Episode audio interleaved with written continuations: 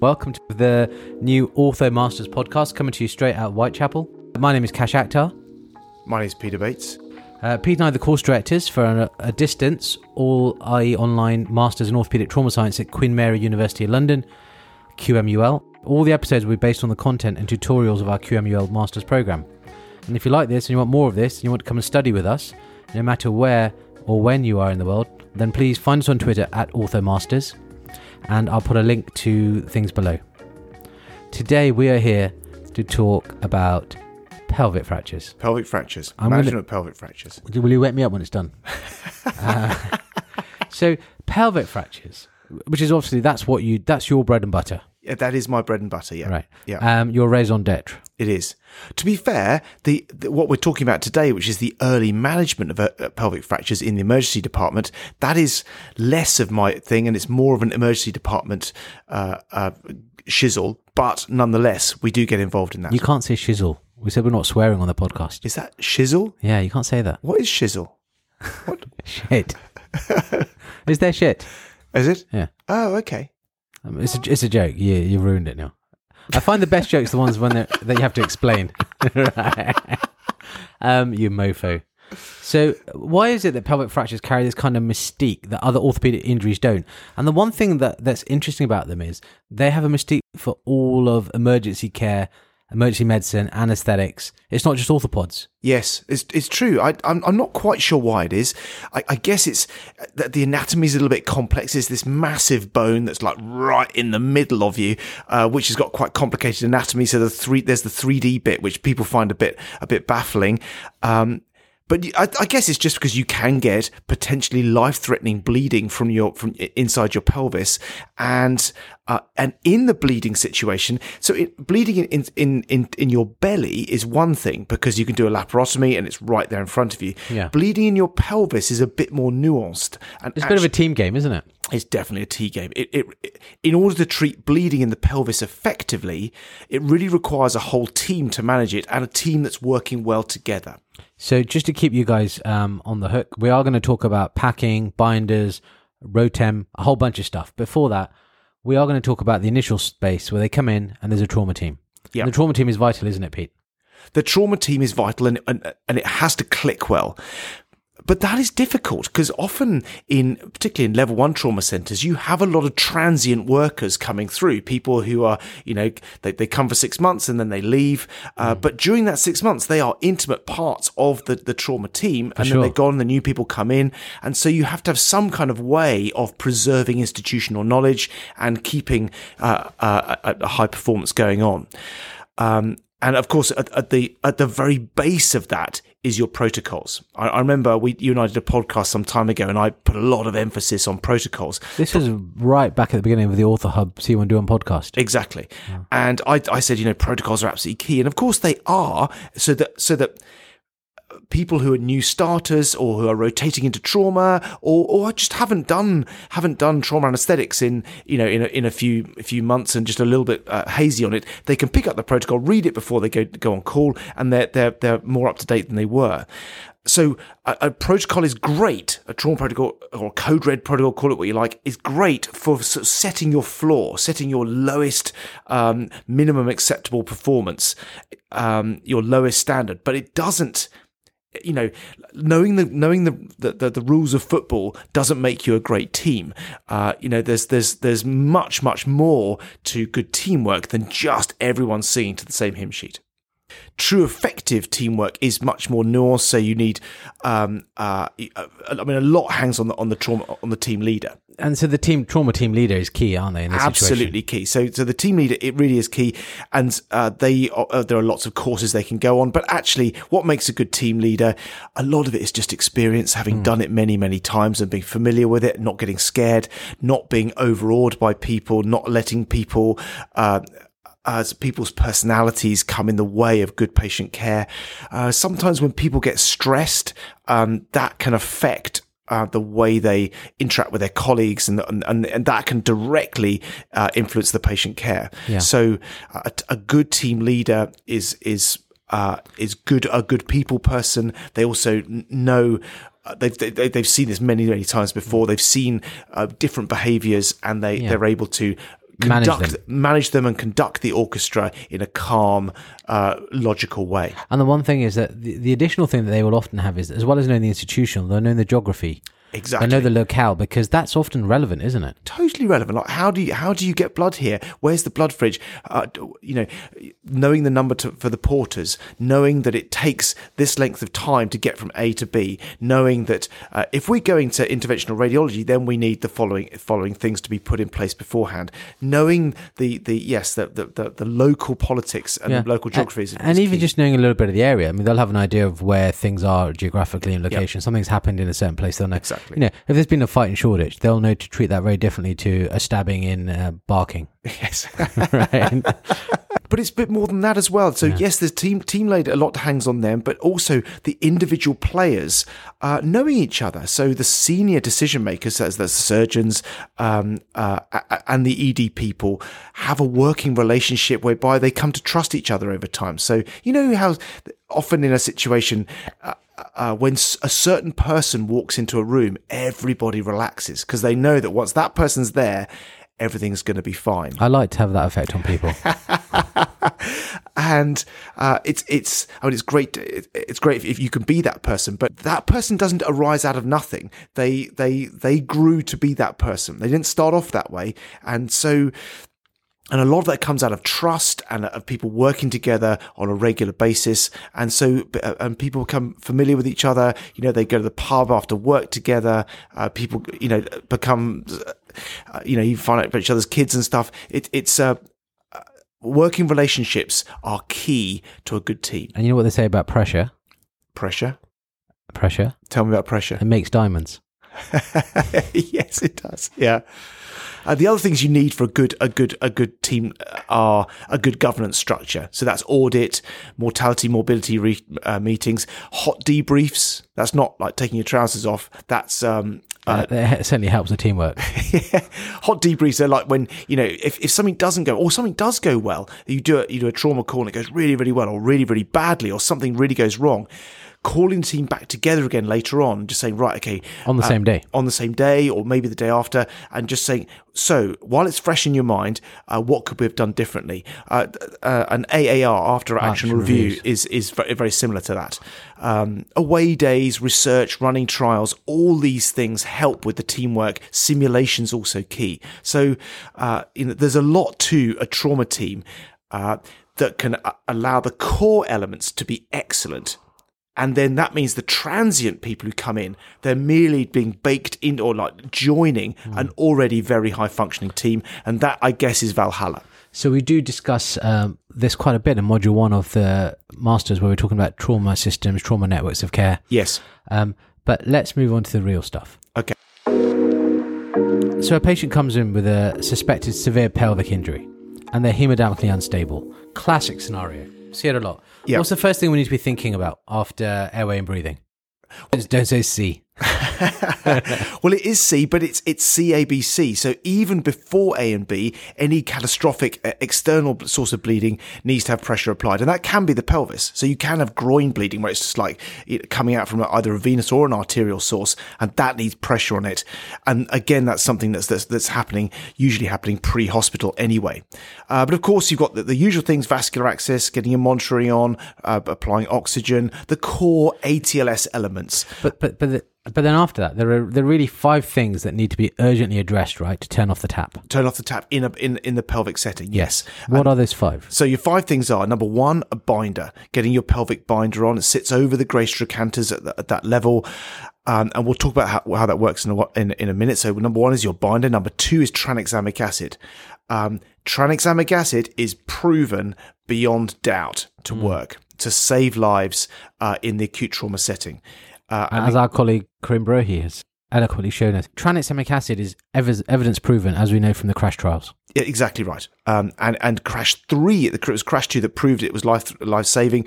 Crash three shows that it's also safe to give in head injuries. Um, uh, and that's number two. Number three is getting your major uh, transfusion. Crash four? Uh, not to my knowledge. I'm going to register that now. Just cover them. uh, getting Number- your number major three? number three major trauma, uh, transfusion protocols. So this is where you're giving uh, the the the colloquial thing is pack A and pack B, uh, where you're giving blood products. So you're trying to replace like with like. Now, pack A and pack B are not identical, and we can talk about that in a minute. But a massive transfusion protocol is a way of avoiding giving people large volumes of saline to restore their blood pressure. Number four, uh, get, keeping the patient warm. Part of that is just warming blankets, but part of it, of course, is giving them warmed fluids. So that that, that massive transfusion protocol gets given through a level one infuser or a Belmont, which is pushing these fluids in warmed and at a rate that is keeping your blood pressure. This Belmont steady. thing just seems like a m- magical, mystical box that seems to do a lot of things. Yeah, but it's really just a bucket. It's just a bucket attached to a pump and a warming circuit. Yeah. So the the, the, the blood kind of does like a the the plastic tube does a like a zigzag. Yeah. For for multiple So you multiple legs. Pour everything in, you just pour it pour stuff in the bucket at the top. like making Pimm's. You uh, don't you don't literally pour it. You Yeah. put the bags up and it sucks it through. But nonetheless, yes, it's effectively you are pouring stuff into the bucket like a massive cocktail. Yeah. And then it sends it down a zigzag tube Warms it which up. warms it up Yeah. and then it pumps it in. It it it sounds simple. Actually, setting up a Belmont or a level one infuser is not straightforward. You need an ODP or someone around who understands it uh, intimately. So it's not something you just like plug here, plug here, and off we go. It's it, It's it- not plug and play. It's not plug and play. I, I do really think that um, a Belmont infuser, level one infusers, are one of the best inventions of all time and don't get the credit they deserve.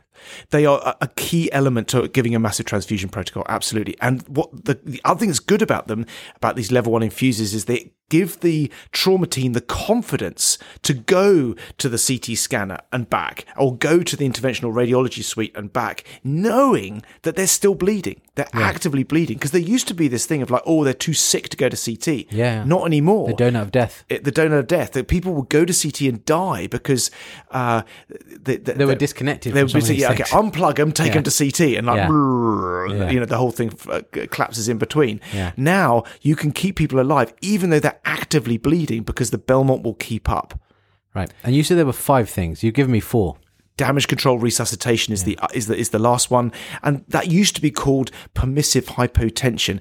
It, uh, that people That uh, takes me back. Yeah, it, it's it's a it's a term that people don't like using anymore Yeah. because it makes it sound like being hypotensive. In other words, keeping your systolic around about ninety to keep your brain alive and your heart and your kidneys alive, but the rest of you gets Not relative- hosing. Not yeah, you're, you're neglected. But by by keeping the blood pressure low, you are um, effectively not blowing off clots. You're protecting clots that are, that are maturing and forming the downside of that, the downside of, of keeping someone's blood pressure low is that you're not perfusing their peripheries or their gut or their, the, the bits that are permissively shut down.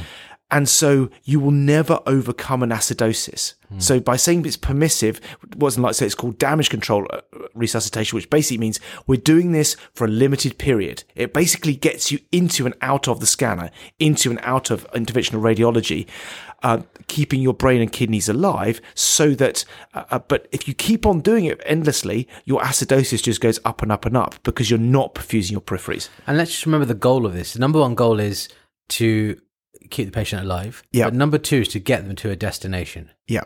And the destination is contrast CT. That is, that is where tra- the, the 99.9% of trauma calls are headed. Hmm. And so the, the, the, the emphasis of the team leader is yes, okay, we've got to, we've got to, there are a number of steps they've got to get through, but ultimately their target is get to the CT ASAP because that gives you all your answers. It gives you, it gives you, I mean, it also gives you your, your, your problems. It, it gives you Yeah. a, a proper set of problems, but it tells you who needs to be in the room, how serious this is, what uh, uh, what needs doing, uh, and because it's a contrast CT, it also tells you where they're bleeding from. And if you can see where the active arterial bleeding is, then you know which tap to turn off. You know to which which tapped, and you you know whether you're going to IR, whether you're going to the operating room, whether you're going to the ward, whether you're going to uh, the intensive uh, intensive care unit. It it it it, uh, it helps you stratify the patient massively. Fantastic. Now, listen, we should probably talk about binders. Okay. Every time we do these tutorials, every time at summer school we, we talk with the trauma science students who are non-orthopods, Yep. the only thing they all want to talk about is binders. Absolutely. Every time I give a talk on pelvis, at first the first two questions are always about binders, and and it's just because I, I think binders it's one of those uh, aspects where different centres have different.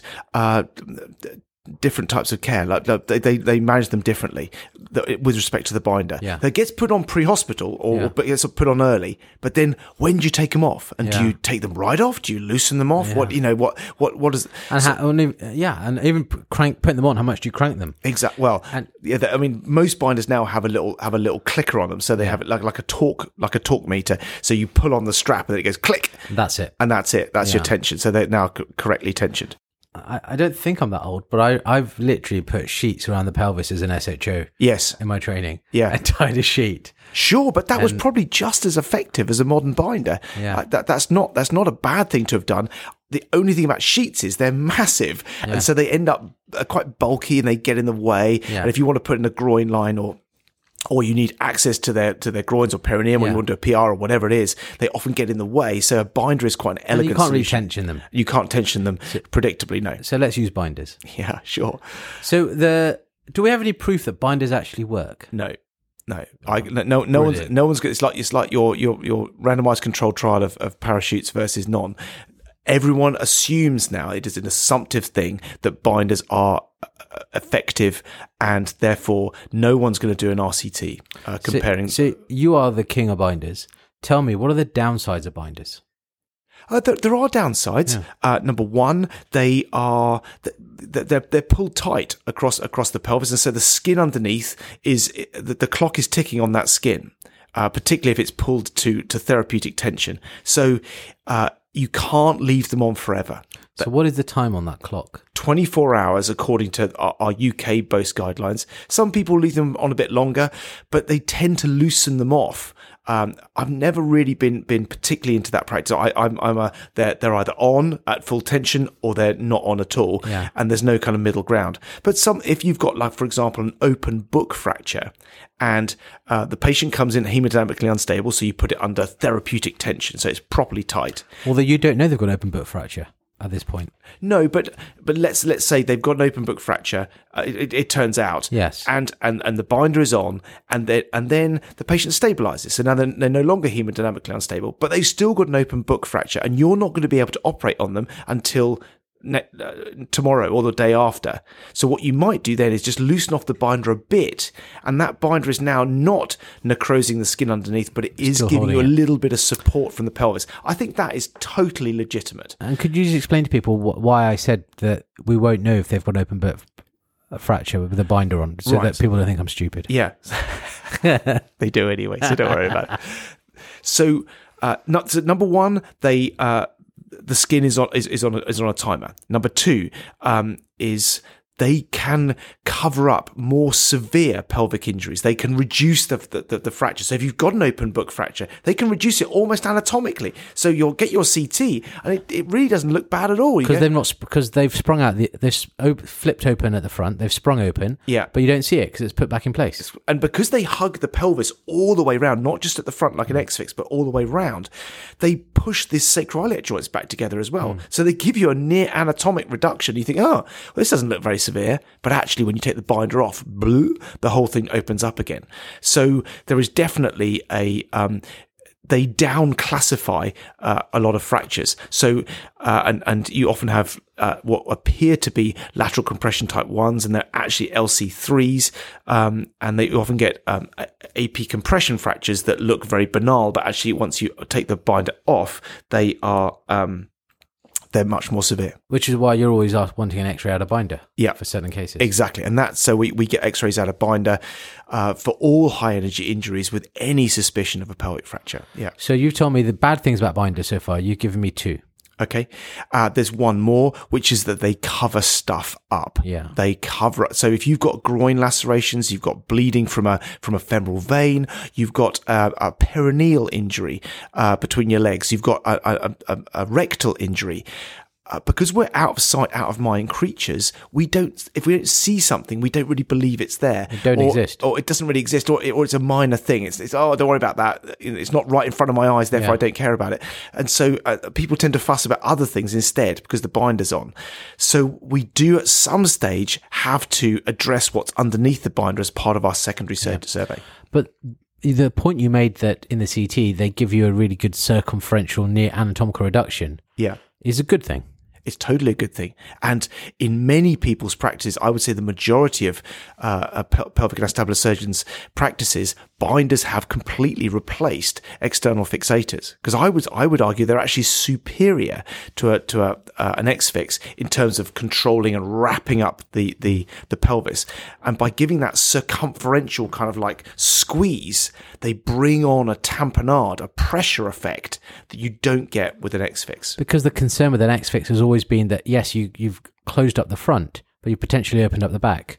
That's right. And we think a lot of the bleeding comes from the back. Exactly. Yeah, you're trying to squeeze the, the, the sacrum together as much as the front. And if you uh, an X fix because it goes in anteriorly on the on the iliac crest, when you pull the front together, it does tend to sk- uh, gap out at the back. Hmm. And if your sacral fracture at the back is being gapped out, then that is you know, a, a, a real source of bleeding, bleeding from a bony surface, whereas a binder helps squeeze that bony surface back together again. And, and and we're agreed here that C clamps have no place. I, I know they do in some people's practice. Do they? So, so yeah, yeah. There's some some uh, So Europeans. tell me about C clamps. See, a C clamp is an X fix, but instead of going into the anterior iliac crest, it goes posteriorly, uh, very close to, to where you would put your iliac, your sacral iliosacral screws at the back of the pelvis. It's a dangerous place to be. It is a bit hairy, so it's not something you want anyone doing. It's it's a it's potentially risky. You can injure the sciatic nerve. You can injure the, into the superior gluteal vessels. There's a lot there that you can that it's very easy to malposition a C clamp. So it, technically difficult to put on, and so uh, they don't tend to be put on by anything but pelvic experts. But when they do go on, uh, in certain scenarios, they are effective. Are they being used in the UK by anyone? You know? Uh, Not that I know of, no. I think everyone is almost universally using binders. And that, folks, is the end of part one. Join us next week for part two, where we conclude the topic.